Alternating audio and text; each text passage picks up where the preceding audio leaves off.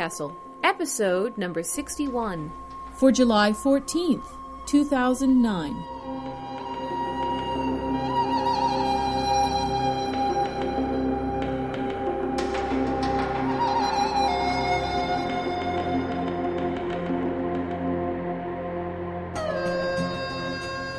Hello, this is Rachel Swirsky, Podcastle's chief editor. I was never much of a superhero aficionado growing up. Although when I was five years old, I used to go to my friend Mara's house to watch live action Batman. It was on commercial television, which my parents forbade me to watch, so it was especially illicit and exciting and, you know, silly, but in a really wonderful way. Today I'm pleased to bring you our fourth giant episode, which is Tim Pratt's take on superheroes Captain Fantasy and the Secret Masters. Tim Pratt's stories have appeared in the Best American Short Stories, the year's Best Fantasy and Horror, and other nice places, including Podcastle. He's won a Hugo and lost a Nebula. He lives in Oakland with his wife Heather Shaw and their son. Pratt is currently writing an urban fantasy series about ass kicking sorcerer Marla Mason under the name T.A. Pratt. The fourth book, Spell Games, came out in March. He blogs at journalscape.com slash Tim and twitters as Tim Pratt. Captain Fantasy and the Secret Masters first appeared in Realms of Fantasy in April 2003. It's read for us by Matthew Wayne Selznick, an author, musician, podcaster, and evangelist for the do it yourself ethic. His first book, Brave Men Run, is available from Swarm Press. He's presented several podcasts, including the MWS Media Radio Show podcast, Five Minute Memoir, Writers Talking, and Sanatorium. He also has a new membership driven serial fiction webzine, Hazy Days and Cloudy Nights, at hazydaysandcloudynights.com. Links in this introduction are available online at podcastle.org. Enjoy the story.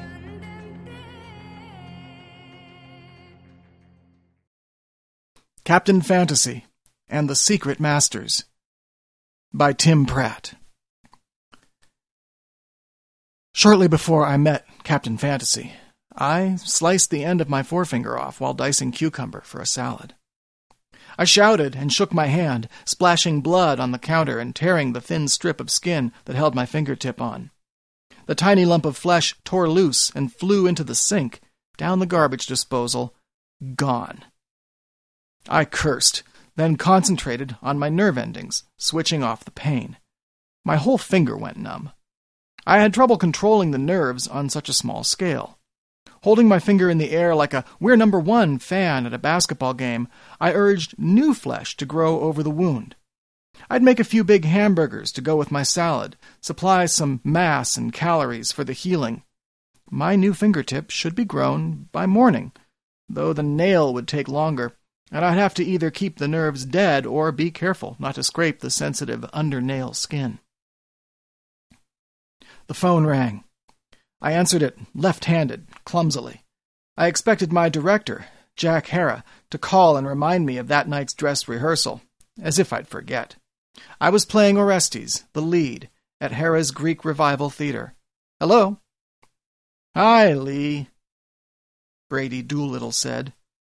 I almost hung up. But why bother? They'd found me.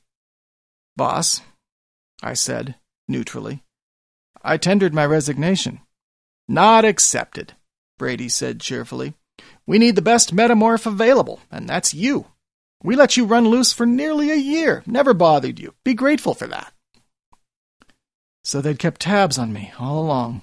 Well, of course, the facility didn't lose track of people. Tomorrow's opening night. Can't it wait until. Your understudy, Bill Monroe. He can handle it. By tomorrow night, you'll be playing a much more important part.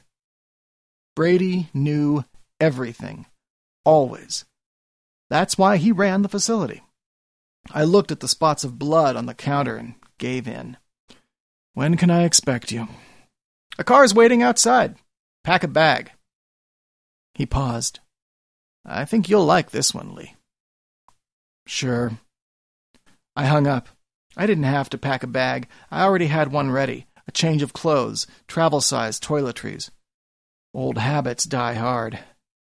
Walking to the car, an anonymous government sedan, I thought, I'm like Orestes, trapped by cruel fate. I had to smile at that. Such melodrama. Even if I had to play the part of secret agent again, I didn't have to ham it up.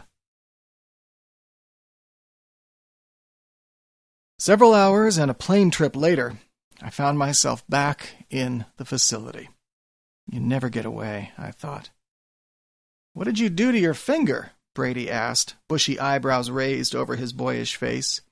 He motioned me into the elevator. Nice face, by the way. Very Greek. I grunted and stared at the elevator doors, listening to the facility hum around me as we descended.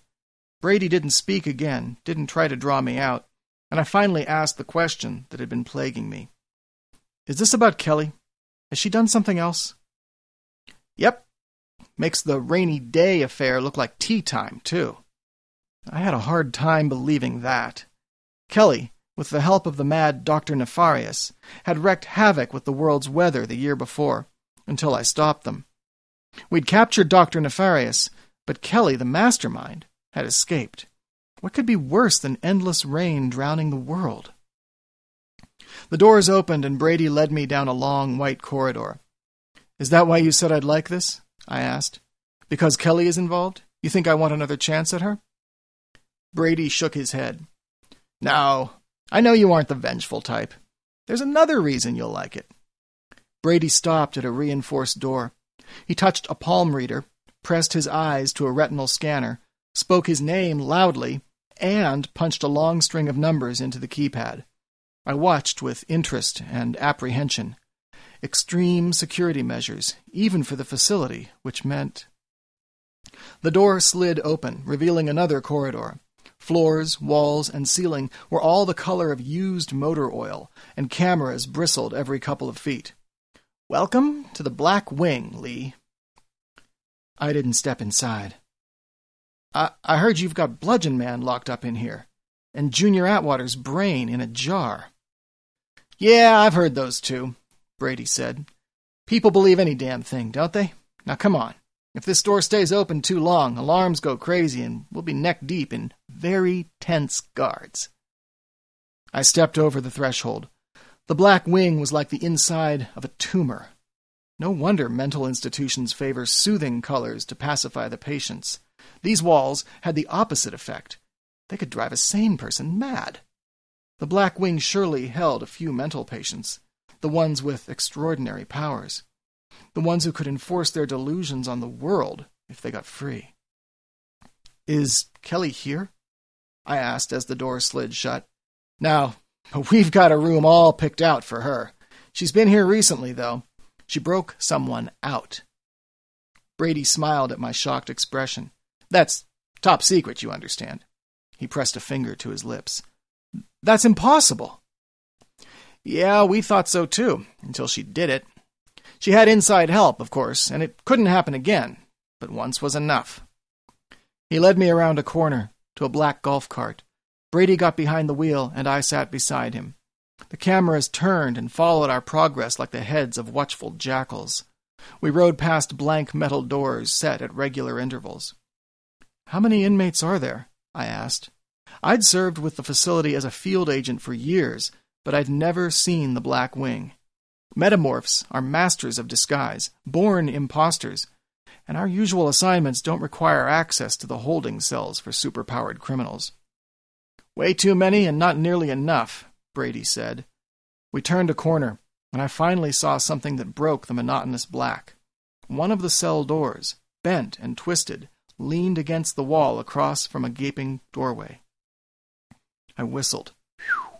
How did that happen? I don't see any marks from explosives. Brady stopped the cart. Carl Spandau, one of our guards, a strong man with a titanium alloy skeleton. We spent a lot of money giving him a set of bones that could support the strain his power put on his body. Then he betrayed us. We found him with his arms broken from tearing off the door, crying, but not from the pain. He disabled the teleport dampeners, the quantum entanglement disruptors, all the fail-safes, stuff he shouldn't have known about, codes he'd spent months ferreting out. Kelly bounced in, snatched up our prisoner, and teleported away. Without Spandau. That's why he was crying. He said he loved her. and refused to believe she'd just been using him. I nodded solemnly. Kelly could make you believe anything. I didn't ask what happened to Spandau. I know how the facility deals with traitors.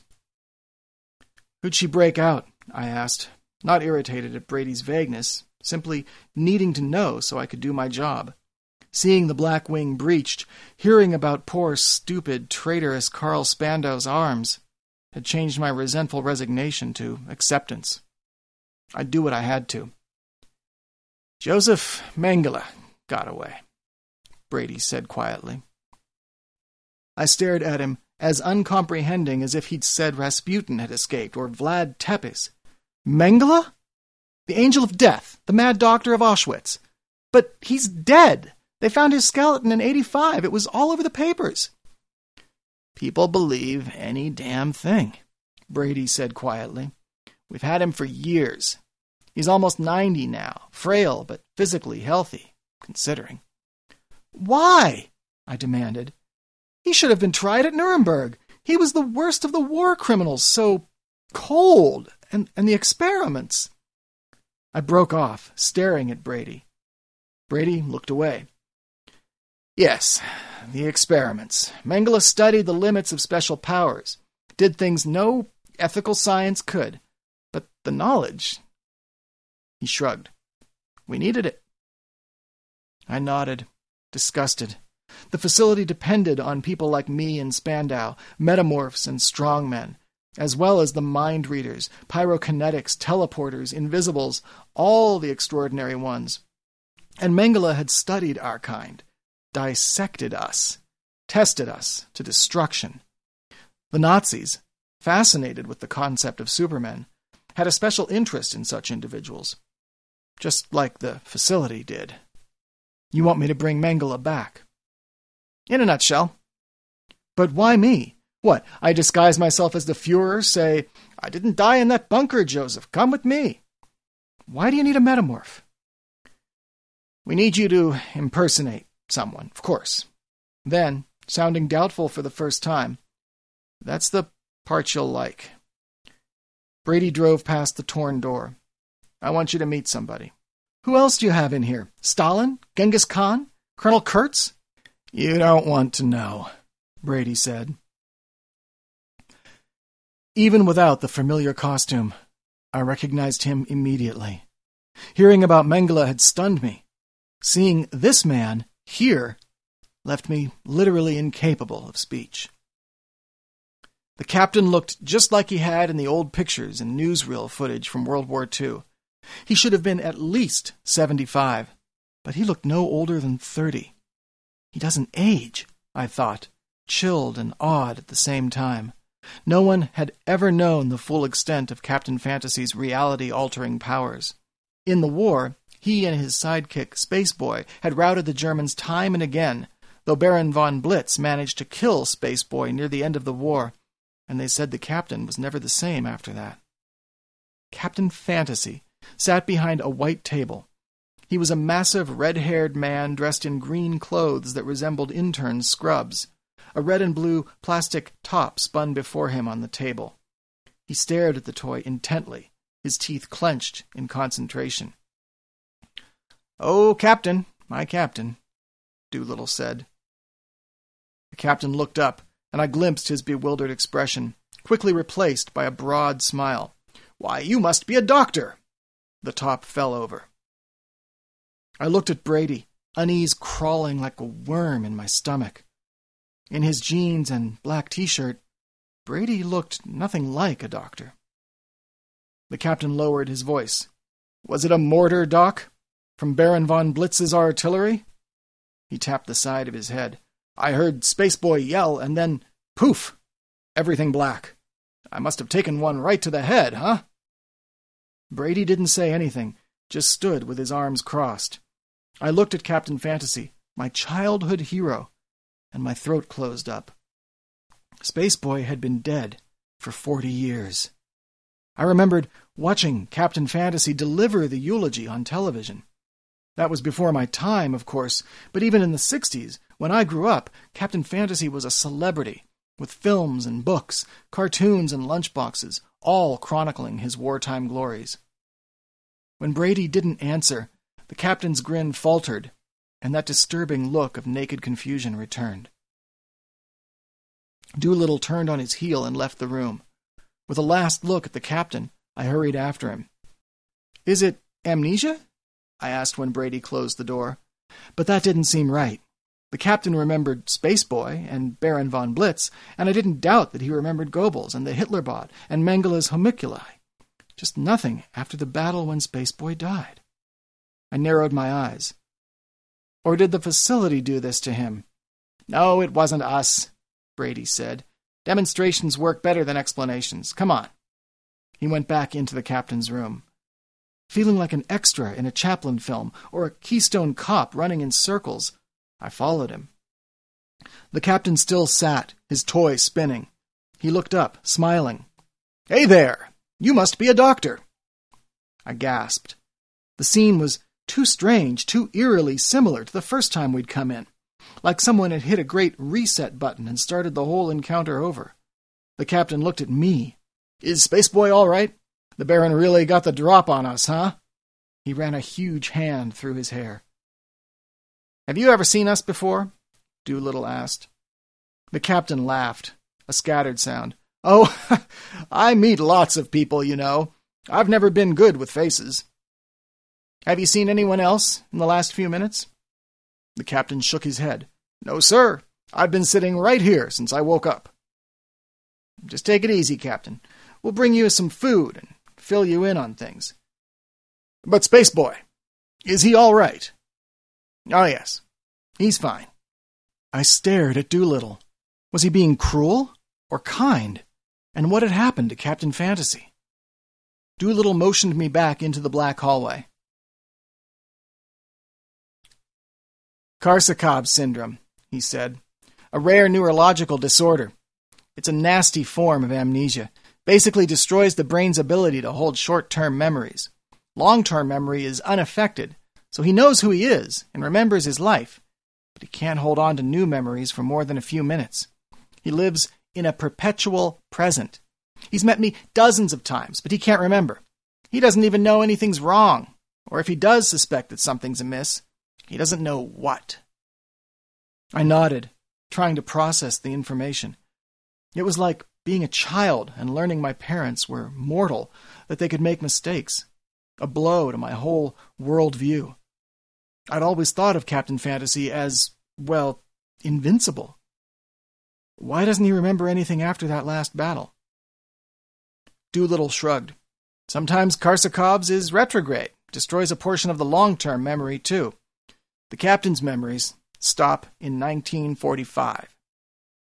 What causes it? I'm no doctor. Bad brains, I guess. I understand that if you're predisposed anyway, heavy drinking can lead to the onset of Korsakoff's. You probably didn't know. They kept it out of the media, but the captain went downhill after the war, and drinking was only part of it. He wanted to come out of retirement and help with the China problem back in 55, but then all that mess with Bludgeon Man and the Atwater coup happened. Then, in 75, we got word that Captain Fantasy had showed up at a pub in New York, dressed in full costume, demanding to know where Spaceboy was. The facility picked him up. He's been here ever since. I sat on the golf cart. This is a lot to absorb. He even looks the same. He doesn't think he's any older, so he isn't. We think that's why he's invincible, too. Most kids think they're invulnerable. They take stupid risks and get hurt. But the captain never got hurt, because while he believed himself invincible, he was. He grew up that way, never had a reason to believe differently.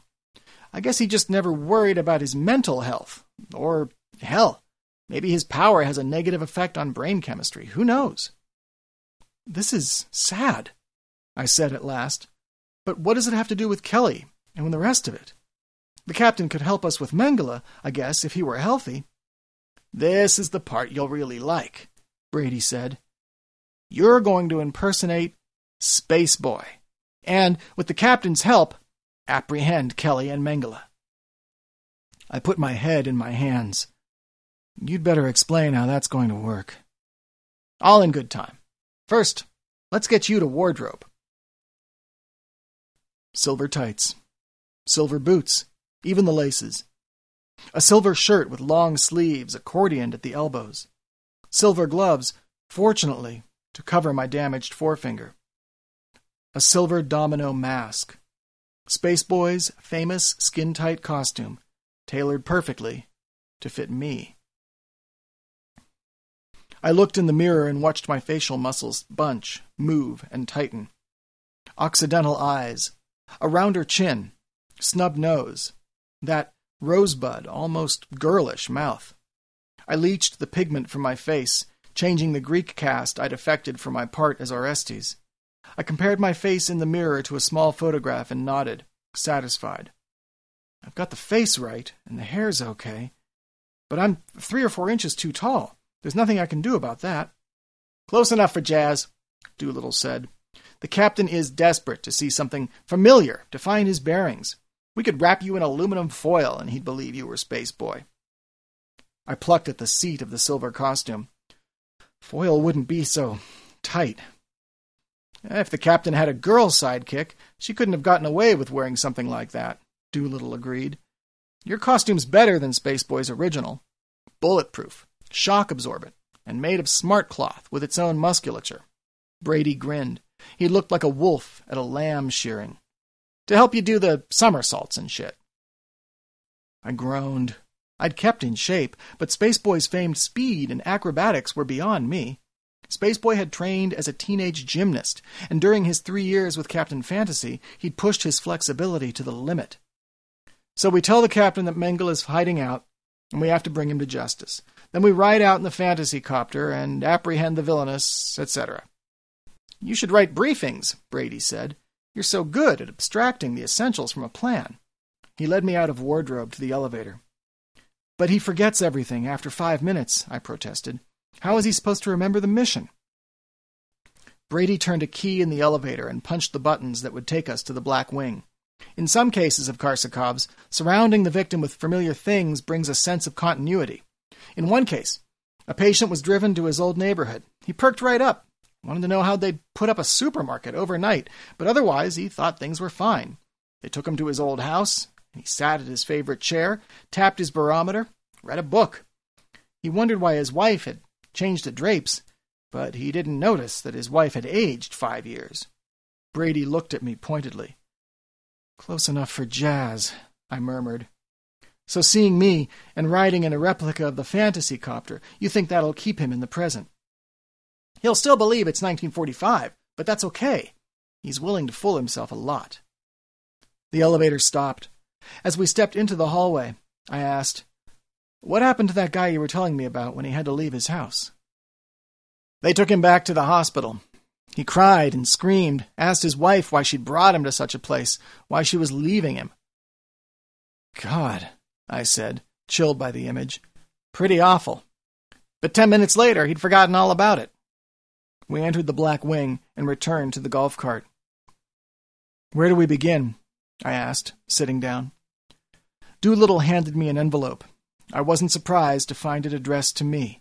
The facility had intercepted my mail. I opened it and removed the little card inside, decorated with balloons and party hats. Come to my party, it read in festive blue and red letters. Inside it read, Join the Secret Masters in celebration of Kelly's birthday.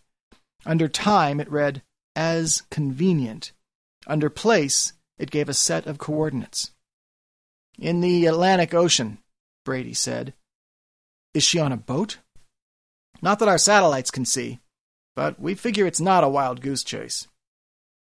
Kelly likes to play games, but not that kind, I said. What's this secret masters stuff? Well, it's just speculation, but a lot of high powered fugitives and crazies have been inactive, dropping out of sight lately. Thunderhead, Brainchild, The Teacher, Broadside, Svengali Briggs. No activity for months. We think Kelly's gathering the bad guys together. The old Legion of Supervillains gag, you know? I nodded. Seems like her style. Into the Viper Pit, huh? At least you'll have the greatest hero in history at your side. I'd rather have a crack facility squad. They'll be nearby. If things get out of hand, they'll try to contain the situation. Why take the captain at all? I mean, if he had full possession of his faculties. Brady handed me another envelope. Because she invited him, too. And Kelly's promised to do some nasty things if he doesn't show up. As a demonstration, she bombed Easter Island, wiped it out. And we didn't even see how she deployed the weapon, though, fortunately, it seems to be a clean bomb. Some toy Dr. Nefarious made for her, probably, during the rainy day affair. She said Christmas Island would go next, then a little town called Thanksgiving, Pennsylvania. He tapped the captain's invitation, in keeping with her holiday theme. That's crazy, I said. What does she want with Captain Fantasy? What does she want with Mengele? He's almost totally senile. Why does she do anything? Crazy's right. When the captain saw me in costume, disguised as Spaceboy, he rushed across the room and embraced me, lifting me off my feet. I expected to be crushed into bone jelly, but the captain squeezed gently. I thought you were done for, he whispered, reddish stubble rubbing my cheek. I am, I thought, feeling lower than dog shit, blown to meat and splinters and scraps of cloth forty-five years ago. The captain let go. Not me, Captain, I said, pitching my voice higher than normal. My facility with vocal impressions has always been an asset on my assignments. I surprised myself by saying, Leaping lizards, Captain, they couldn't get me. Leaping lizards. A classic spaceboy exclamation, and it had simply popped out. Had I assumed the role so completely? Or did Captain Fantasy's ability to warp reality extend beyond his personal space? Was he, in some fashion, transforming me into Spaceboy? The idea bothered me, and I began to sweat. I shut off my glands so the captain wouldn't notice. Captain, I said gravely, wanting to get it over with, we have a problem.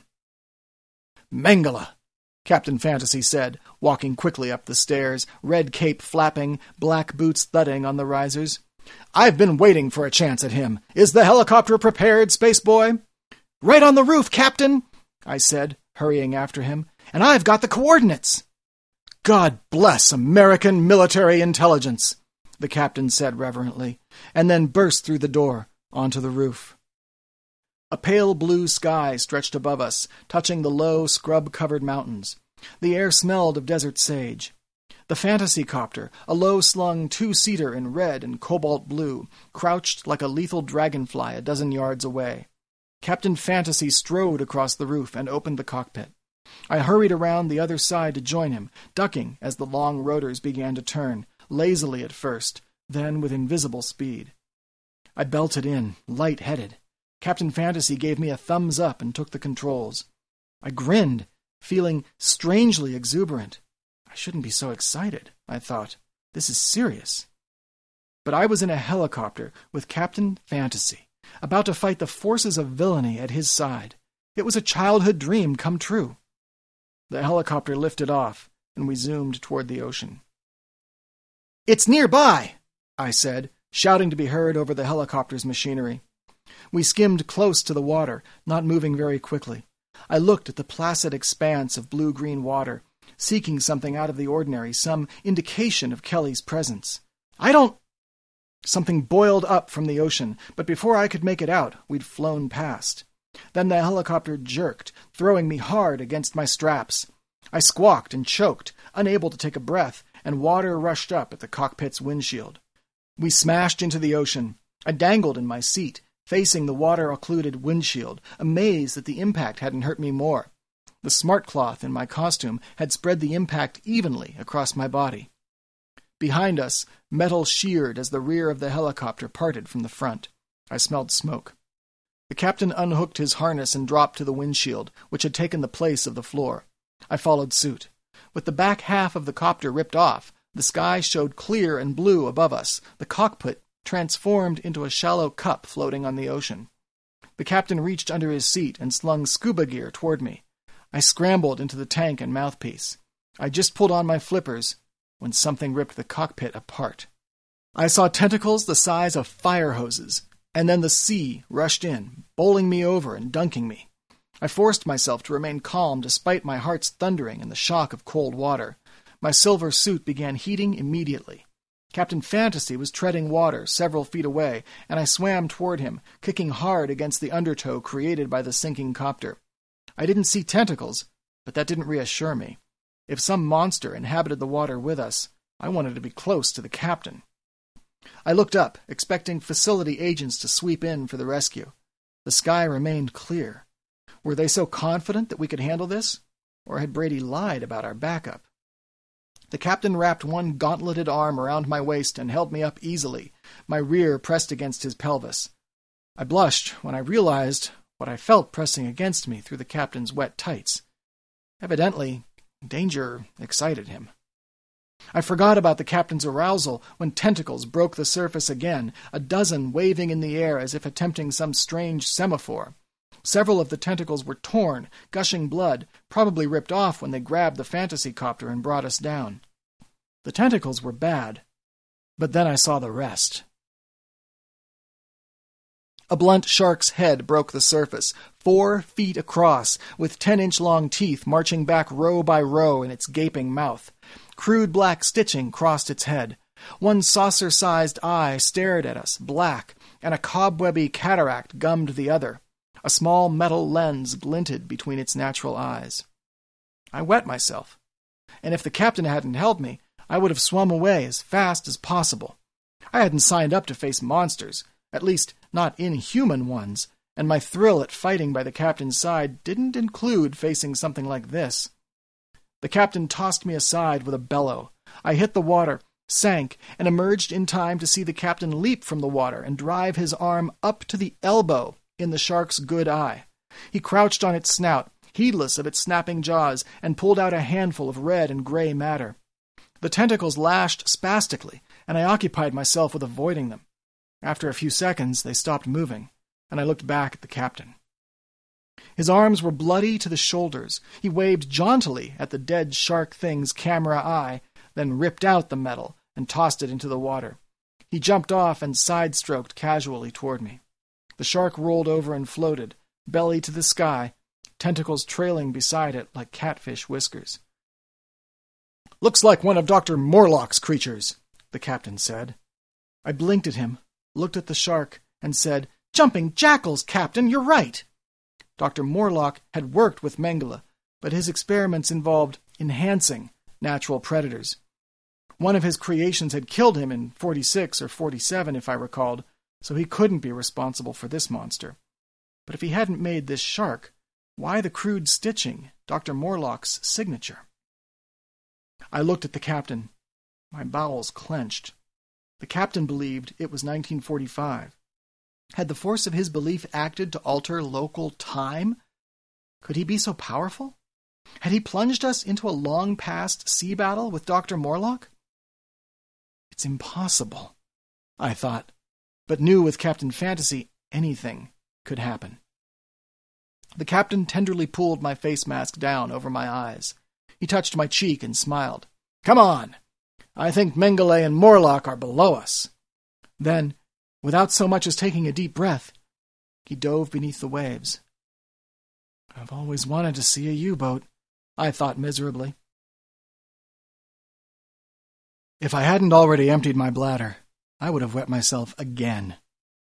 Not a submarine, as I'd expected. A submerged city. Specifically, the squat metal starfish of the Nazi Unterseeberg, the Reich's main submarine base, the bunker to which Goebbels fled during the German collapse. The captain swam toward the dimly phosphorescent building, and I frog kicked after him, letting the smart suit do most of the work.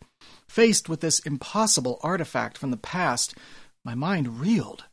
I stared at the dark metal sprawl, thinking, no, no, no. The Unterseeberg clung to an artificial reef, only a few hundred yards below the surface. The Allies had torpedoed that stronghold, and Goebbels with it, at the end of the war. There should have been ruins, twisted metal beams grown thick with barnacles, but not a complete city. Its presence confirmed my fears. Captain Fantasy's delusion had become reality and we'd gone back in time. Would I become Space Boy next? Before I could give in to despair or simply freeze in light of the situation's enormity, frogmen streamed from an airlock, and I had to fight. I dodged spear gun bolts, astonished and terrified by my own agility, seeing it as another indication that I was becoming Space Boy. The smart cloth alone couldn't account for my new lightning reflexes and dexterity, astonishing even underwater. The captain moved more ponderously, but dealt with the divers efficiently, tearing aside their antiquated, to my eyes, gear, slamming their heads together, kicking them in their stomachs. When the last frogman fled toward the surface, I joined the captain at the diver's airlock. The captain punched through the reinforced steel and peeled it back, gesturing for me to go through the hole. I slithered in, and the captain widened the hole and followed. Once inside, he tugged the ragged edges back into place and rubbed his hand rapidly in circles across the torn metal. After a few seconds, a red glow appeared beneath his hand, and the water around the door began to boil. The steel under Captain Fantasy's hand turned molten in the cracks, and the captain stopped rubbing. He'd created enough friction to melt steel and make the airlock watertight again. He hit the decompression button, and the water level in the lock sank. I felt triumphant just being with the captain, forgetting for a moment the temporal situation. It occurred to me an instant later that the exultation I felt might be Space Boy's, and wondered how the change might happen a transformation of my personality into that of the captain's dead sidekick. Would I feel it happen? The last of myself dissolving, finally becoming my role as I'd never managed in the past? The captain kicked right through the interior door, tearing a wide opening. I followed him into a well lit, narrow corridor that curved away after a few yards. Clunky surveillance cameras observed us. The captain whooped and smashed the cameras, hopping to reach them. I grinned through my mouthpiece. The captain had so much fun fighting the forces of evil. That joyfulness accounted for most of his popularity. When he'd killed all the cameras in that deserted length of corridor, the captain took me in his arms and kissed me, full on the lips. Stunned, I, I didn't react at all, even to resist. The captain's stubble dug into my chin, and his huge arms held me tight. He put me down gently and said, Let's go get Mengele. Then he ran, boots pounding. I followed, things coming clear in my mind. That first embrace, the captain's extremity of grief when the real space boy died, the way he'd raged and destroyed Baron von Blitz and his artillery on that sad day, the captain's bachelorhood, maybe even Space Boy's skin tight silver costume. All those things made sense now. In the 40s, homosexual heroes wouldn't have been tolerated, and even now no one would accept a 17 year old boy lover. I doubted Brady knew about this, or that anyone else did. I probed myself for signs of arousal. If I felt attracted to the captain, would that indicate a step in my transformation? I couldn't discern any reaction other than shock. Somewhat reassured, but m- much more conscious of my skin tight suit. I followed him. Several corridors later, the captain battered his way through another door and shouted in triumph from the other side. I hurried after him, and at the far end of a low, oblong room, I saw Dr. Morlock and the storm troop waiting for us. That proved it. We'd gone back in time. We faced the German Übermenschen, the high profile PR warriors, the Reich's answer to the Allies' Captain Fantasy and Fat Man and Corporal Justice. Baron von Blitz stepped toward us, sneering in his blue uniform, silver lightning bolts on his sleeves, huge black goggles covering half his face. His lieutenants flanked him Krieger and Adler, massive twins, one a strong man, the other a flyer. They wore contrasting red and white costumes. The rear guard, Brickhouse, didn't move. He'd once been an American citizen, but had become a Nazi sympathizer and defector. His invulnerable skin gleamed like red metal under the harsh lights. Off to one side, the diminutive Dr. Morlock in his white lab coat rubbed his hands together and giggled. I stopped a few paces behind the captain, and for a long moment we faced the troop. This is it, I thought, a tight ball of fear in my belly, the sort of thing I dreamed of as a stupid kid fighting genuine villains beside a true hero. The captain, that unparalleled man of action, broke the pause. He charged them. I noticed the long slots in the floor then, laid at right angles, a crazy grid work that made no sense but alarmed me anyway. I shouted a warning, and in mid cry, metal walls rose from the slots with the sound of smooth hydraulics. I jumped aside to avoid being cut apart, seeing the light gleam from the razor sharp edges on top of the wall in front of me. I stared at my reflection in the mirrored wall and understood. The slots in the floor, the bizarre grid lines. This was a maze separating me from the captain. I tried to remember the layout of the slots, but I'd only seen them for a moment and couldn't recall anything useful. Would the captain maintain continuity without my presence, faced only with his reflection? Or would he wander lost in the maze? Did he even need me for continuity any more, since his delusion had become reality? A great crash and the shriek of stressed metal interrupted Dr. Morlock's continuing titter. I grinned, unable to help myself. The maze hadn't daunted the captain at all. He simply smashed his way through, not altering his course a bit. I wanted to join him. With my smart suit, and a hint of Spaceboy's agility. I could clamber over the walls and be sliced in two by the razor sharp edges. But wasn't there a trick to mazes? Taking only right turns or something? If I could reach the place where the captain started busting through walls, I could follow his route. The crashing sound of his progress went on. I hurried down the corridor and turned right into a cul-de-sac. But not an empty one. Baron von Blitz leered at me. My heart hammered. He'd killed the original space boy, and now he'd kill me. I had to run to escape. And then he reached out, holding a stun stick, and struck me over the heart. My muscles contracted, and I fell to the floor, blacking out. My last thoughts weren't panicked, or angry, or regretful. Instead, my mind made a cool observation. They didn't have stun sticks during World War II. They hadn't been invented yet. I woke up slowly, like a man swimming out of a black pool into the light. I jerked against the cords holding me to a straight backed chair, startled by the closeness of Dr. Morlock's pale face, his watery eyes staring at me. Up close, I could see through his disguise. Not Dr. Morlock at all.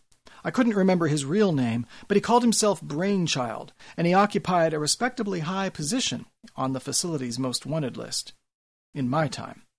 He'd shaved his head and put on horn rimmed glasses, heightening a natural resemblance to the infamous doctor, but the disguise didn't hold up under scrutiny. Still, close enough. Close enough for jazz. I began to understand the whats, though the whys still escaped me. He's awake, Kelly, Brainchild said, his breath puffing the smell of butter and cheese into my face. He pinched my cheek hard. You look just like Spaceboy. Good job, Scout. I barely heard him, straining against my ropes to look for Kelly. Author of my despair, the pretty stiletto, the birthday girl playing some bizarre party game of her own devising, playing with the world, but playing more immediately with me. Brainchild scuttled away, and Kelly stepped into my field of vision. Beautiful. Made up like a 40s movie star in a sea green silk party gown. She looked like Veronica Lake, full blonde hair falling to her shoulders, a just so beauty mark over the corner of her mouth. She laced her hands together and smiled at me maternally. David, she said, then wrinkled her nose. I finally found out your first name. It's too boring. Let's stick with Lee. So macho, so monosyllabic.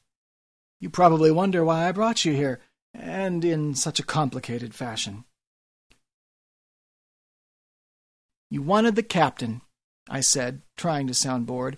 You knew about his condition. You knew how to create continuity by surrounding him with familiar people and things.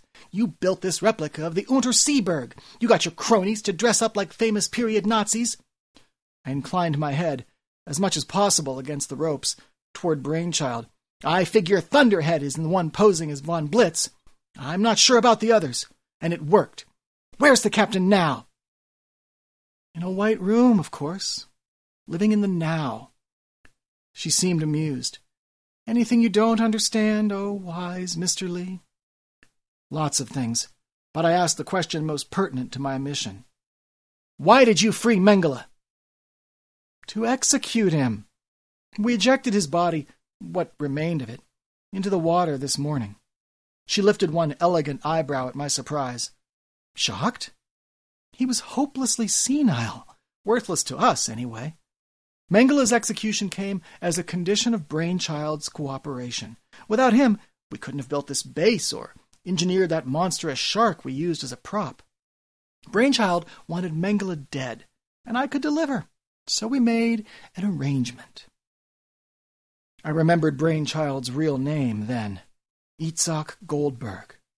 I didn't know anything about his relatives or where they'd been during World War II, but I could make certain guesses and even sympathize a little. I got an hour alone with him, Brainchild said, looking down at his pudgy hands, making fists and then relaxing them. I shivered. Monster or not, war criminal or not, I didn't want to think of senile Mengele in Brainchild's vengeful hands. I thought it made a nice bit of misdirection, too, Kelly said. Let them think I had some plans for Mengele. His relationship to Captain Fantasy, however tangential, served to make the distraction plausible, don't you think? I grunted. Kelly leaned forward, put her hands on my shoulders, and looked into my face. I could read nothing in her green eyes. There are things Brady didn't tell you, Lee. Imagine your own superior lying to you. Did he tell you about the Tourette's? About the neurological disorders? I didn't answer. Name, rank, serial number, I thought. That's the way the captain would play it. I'd said too much already. I know he didn't. Captain Fantasy has Korsakov's syndrome. You know that. And he warps reality. You know that too. You had no reason to think of those facts in combination. It's a well kept government secret. Prolonged exposure to Captain Fantasy results in neurological damage, Lee. It's like a radiation he gives off. She smiled. Spaceboy, the, the original, had Tourette's. You know about that condition? A brain disorder. Symptoms include vocal and physical tics. Leapin' lizards, Captain! She mimicked Spaceboy with vicious accuracy. Touretters often have amazing reflexes, too. They're attracted to shiny things and things that move quickly. Some of them make a game of darting in and out of revolving doors. They're that fast. Ah, the light dawns. Been feeling frisky and fidgety, haven't you, Lee? Yes. You've got Tourette's, too, though not as severely as Spaceboy did. I blew air hard through my teeth. It all made sense, and it made me furious. Brady had known. He'd exposed me to brain damage, and he hadn't told me. For the greater good, right. That's the facility's excuse for everything. And the worst thing is, it so often holds up. It could be worse. You could have developed aphasia, or lost your kinesthetic sense, or even gotten Korsakov's yourself. Do you see, Lee, how your masters would have wasted you? She took her hands off my shoulders, touched my face. Join me. Let's wreck the governments, teach them all a hard lesson. They deserve it, and I wouldn't waste you. I smiled a little. Fuck the world, right, Kelly? She smiled back, indulgent, pleased. Yes, Lee. Fuck the world. I can't do it! Her smile disappeared. You remain loyal to the facility after all this? Then you're a fool. I shook my head as much as the bindings would allow. I don't care about the facility. You're right. They're bastards. But you want to use Captain Fantasy somehow, and I can't go along with that. Because he's a real hero, even if he is sick, even if he makes other people sick. He'd die to save the world, Kelly. I won't help you use him to hurt it. Then we'll have to use you, she said, sounding regretful. Because you're right. He would die to save the world. But he'd kill to save Spaceboy. I'd hoped you would cooperate, but we can do what's necessary anyway. Dear Lee, my worthy opponent. She kissed her fingertips and touched my cheek, then walked away, swaying beautifully in her gown sinuous as a cobra. Brainchild drugged me, and after a while I woke in the central hub of the Unterseeberg, suspended twenty feet above the floor. The transparent dome overhead revealed the vast, dark water and creatures moving in it, Brainchild's creations. I looked upward groggily for a long time before noting my surroundings. I moved my arms and legs experimentally, found myself unbound. They put me inside a transparent glass box, coffin sized but upright, hanging from the ceiling. I lowered my head, taking in the narrow platform under my feet and the people below. I saw Captain Fantasy first. He looked up at me, veins standing out in his neck, huge fists clenched. The impostors stood a respectful distance away, Morlock and Blitz, with Kelly clinging to the Baron's arm like an airhead showpiece. My head began to clear. I heard a click and then the crackle of a hissing speaker. How nice of them to let me listen to the conversation. The Baron spoke, loud, haughty, with a terrible German accent. Do you agree to our terms, Captain? Will you do as we say? Strike where we tell you. If you do not. I could imagine his sneer, the only bit of mimicry Thunderhead did well. Your little sidekick dies.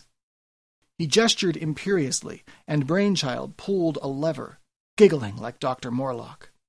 I heard the sound and understood before I looked down. Plates in the floor slid aside, revealing a dark pit full of spinning silver blades. I couldn't see the area directly below my feet, but I imagined more of the same, enough circular saws to make me into luncheon meat. Such drama! I thought, knees weak, suddenly very aware of the flimsy metal platform under my feet. I twisted enough to look down and see the hinges built to let the platform swing open and drop me. Probably another lever to control that. One pull by Dr. Morlock, and down I'd go. Great job. Full time hostage. Don't hurt him! Captain Fantasy said. He raised his voice. Space boy! I'll get you out of this. Don't worry! But he wouldn't get me out of this, and I knew it. And he knew it too. I saw the anguish in his broad face, so open, so easy to read. He couldn't fly up here to save me. He'd never believed he could fly. They had him cold, and he'd do anything they said to save me. To save Space Boy, the one he loved, the one he hadn't been able to save before, even if he didn't remember that failure. Do you accept, Captain Fantasy? Blitz insisted. Yes, he said, his voice small. Don't hurt him. No, Captain! I shouted. Don't do it! Tear them apart! Forget about me! No one below reacted. They let me listen, but not transmit, for obvious reasons. And they could play this game again and again, I realized. Just stick the captain in a white room for a while until he forgot everything, then stage the scene again. He wouldn't get fed up. He wouldn't realize they'd never free Spaceboy. They probably wouldn't bother with me after a while, just dress someone else like Spaceboy. Wrap somebody in tinfoil and the captain would believe it was Spaceboy from this distance. This had been Kelly's plan all along to get the captain, the most powerful being in the world, to work for her. I couldn't allow that. Spaceboy had died once, at Baron von Blitz's hands. And when he died, Captain Fantasy went berserk, destroyed the artillery, killed the Baron, broke the entire German tank line, and changed the course of the war. That death, the death of his boy lover, drove the captain to perform feats of heroism unparalleled. I didn't think about it for too long. I knew I'd talk myself out of it. I refused to dwell on the small possibility of my own survival. Either I'd live or I wouldn't. The result would be worthwhile either way. All that talk at the facility about the greater good must have gotten to me. The glass box was strong, the platform below me well braced, but Kelly hadn't known about my smart suit, about the built in musculature. To help me do somersaults and shit, Brady had said but it could do more. I braced my hands on the glass walls, lifted my legs, and kicked straight down. The captain and the bad guys looked up at the thud, but I didn't stop. I kicked again, felt the metal shiver. One more would do it. I looked the captain in the eye, and I blew him a kiss.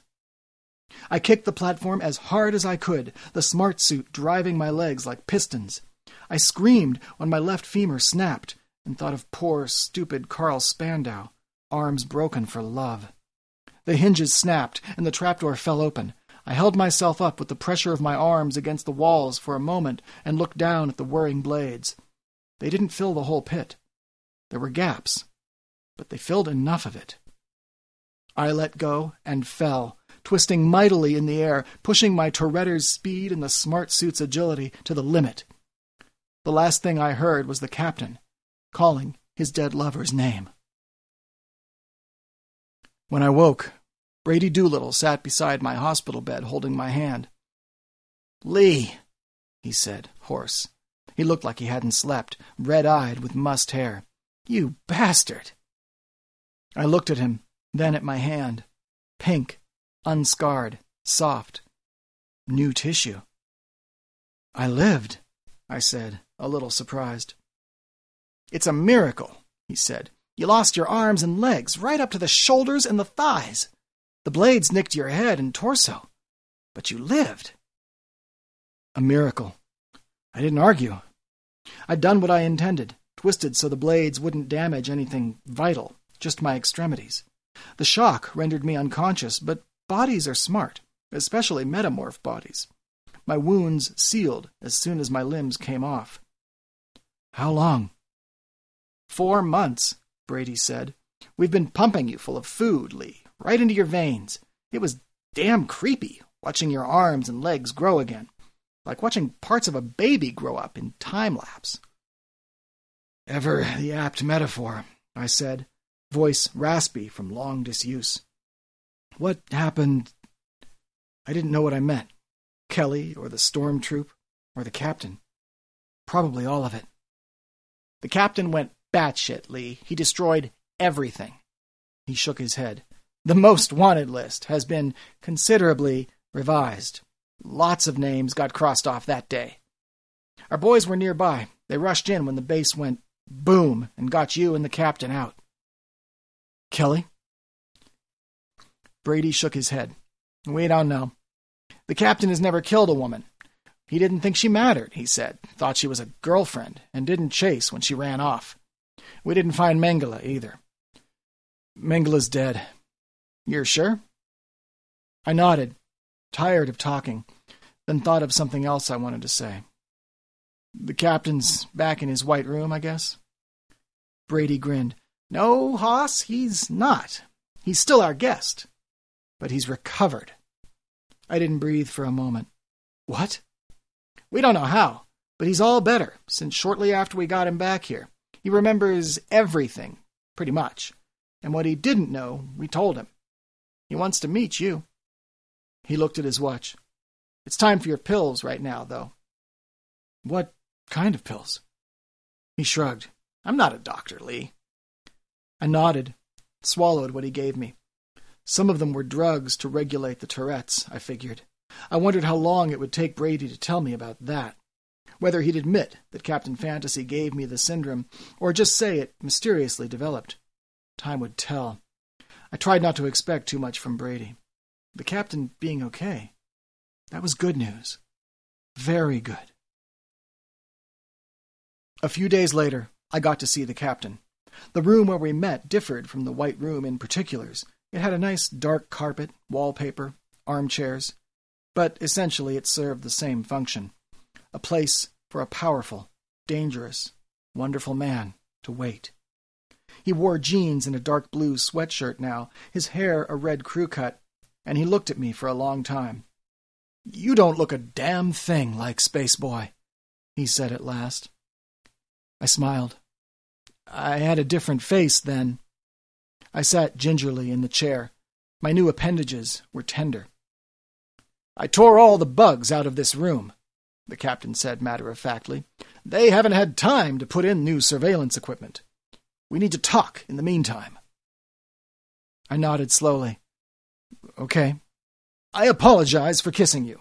Understand, I mistook your identity. Looking at you now, I have to say, you're not even my type. He smiled, a ghost of his go to hell grin. Understood, sir. My face wanted to blush, but I wouldn't let it. I loved Spaceboy in a special way. Most people don't know that. Nobody but you and me now. I'd like to keep it that way. Your secret's safe, Captain. There's something else most people don't know. He sighed, looked contemplatively at the wallpaper. Seeing him like this, so weary and passive, struck me as wrong. He should have been out busting heads for God and country, not sitting tired in a small room. I have a lot of control over my own mind, my own brain. I don't get hurt. I don't get old. I can see farther than most, hear better. Mostly I don't think about how I do it. I just do. But I can think about it and control things. He looked me in the eye. When you met me, I didn't know what year it was, and I didn't know Spaceboy had died. I liked it that way, Mr. Lee. I had a hard time after the war, as you may know. One day, in the seventies, I decided I didn't like my life any more. Suicide always seemed like a coward's way to me, and I didn't know if I could die anyway. The prospect of living forever without him, it didn't appeal. So I thought about my brain for a while, read about some things amnesia, Korsakoff syndrome. He crossed his legs, clasped his hands over his knee. See where I'm going with this? You gave yourself Korsakoff syndrome, I said, both surprised and not surprised. It made sense. The best days of my life ended when Spaceboy died, Lee. I wanted them back. He shrugged. After seeing you get cut up, that trauma repeated. Something shook loose in my head, and I remembered it all. I thought I'd try to make a go of my life again. He shook his head. It's no good. I just feel too heavy. But I wanted to talk to you, to tell you, to ask you to keep my secrets. I want to go back, Mr. Lee. They'll say I had a relapse. Nobody but you will know different. He held out his hand. I took it. He shook my hand gently. Sir, I said, Sir, I never told you. I grew up reading about you, and. His face brightened. Are you a doctor? he said. Say, that must have been some knock on the head I took. I disengaged my hand from his, carefully, and stood. I turned my back to leave, then stopped. I faced him. He'd only remember for a few moments, but that would be enough. Sir, I said, you're my hero. He smiled slowly, his whole face lightening, like the sun filling the sky. Thank you, son. Thank you. I shut the door behind me.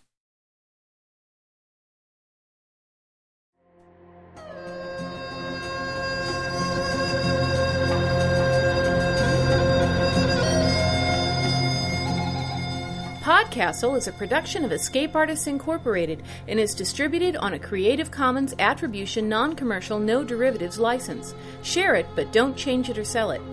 Our theme music is by Shiva in Exile. You can find them at magnatune.com. You can discuss this episode of Podcastle or nearly anything else on our forums. Just visit forum.escapeartist.info. And if you like science fiction or horror, be sure to visit our sister podcasts, Escape Pod and Pseudopod. And if you enjoyed this episode, tell a friend, or post to your blog about it, or consider donating via the PayPal link on our site. Timothy Dalton said, You can't relate to a superhero to a superman, but you can identify with a real man who in times of crisis draws forth some extraordinary quality from within himself and triumphs, but only after a struggle.